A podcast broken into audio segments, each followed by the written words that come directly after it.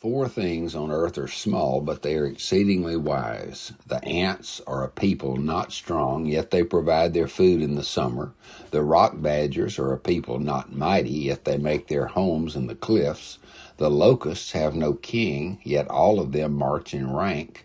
The lizard you can take in your hands, yet it is in kings' palaces. Proverbs thirty.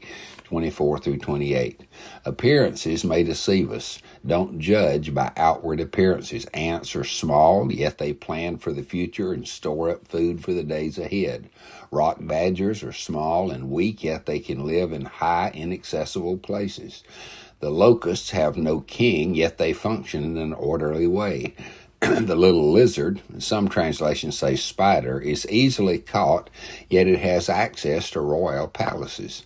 The idea here seems to be that men tend to evaluate others based on size, wealth, position, strength, looks, and abilities. God evaluates differently.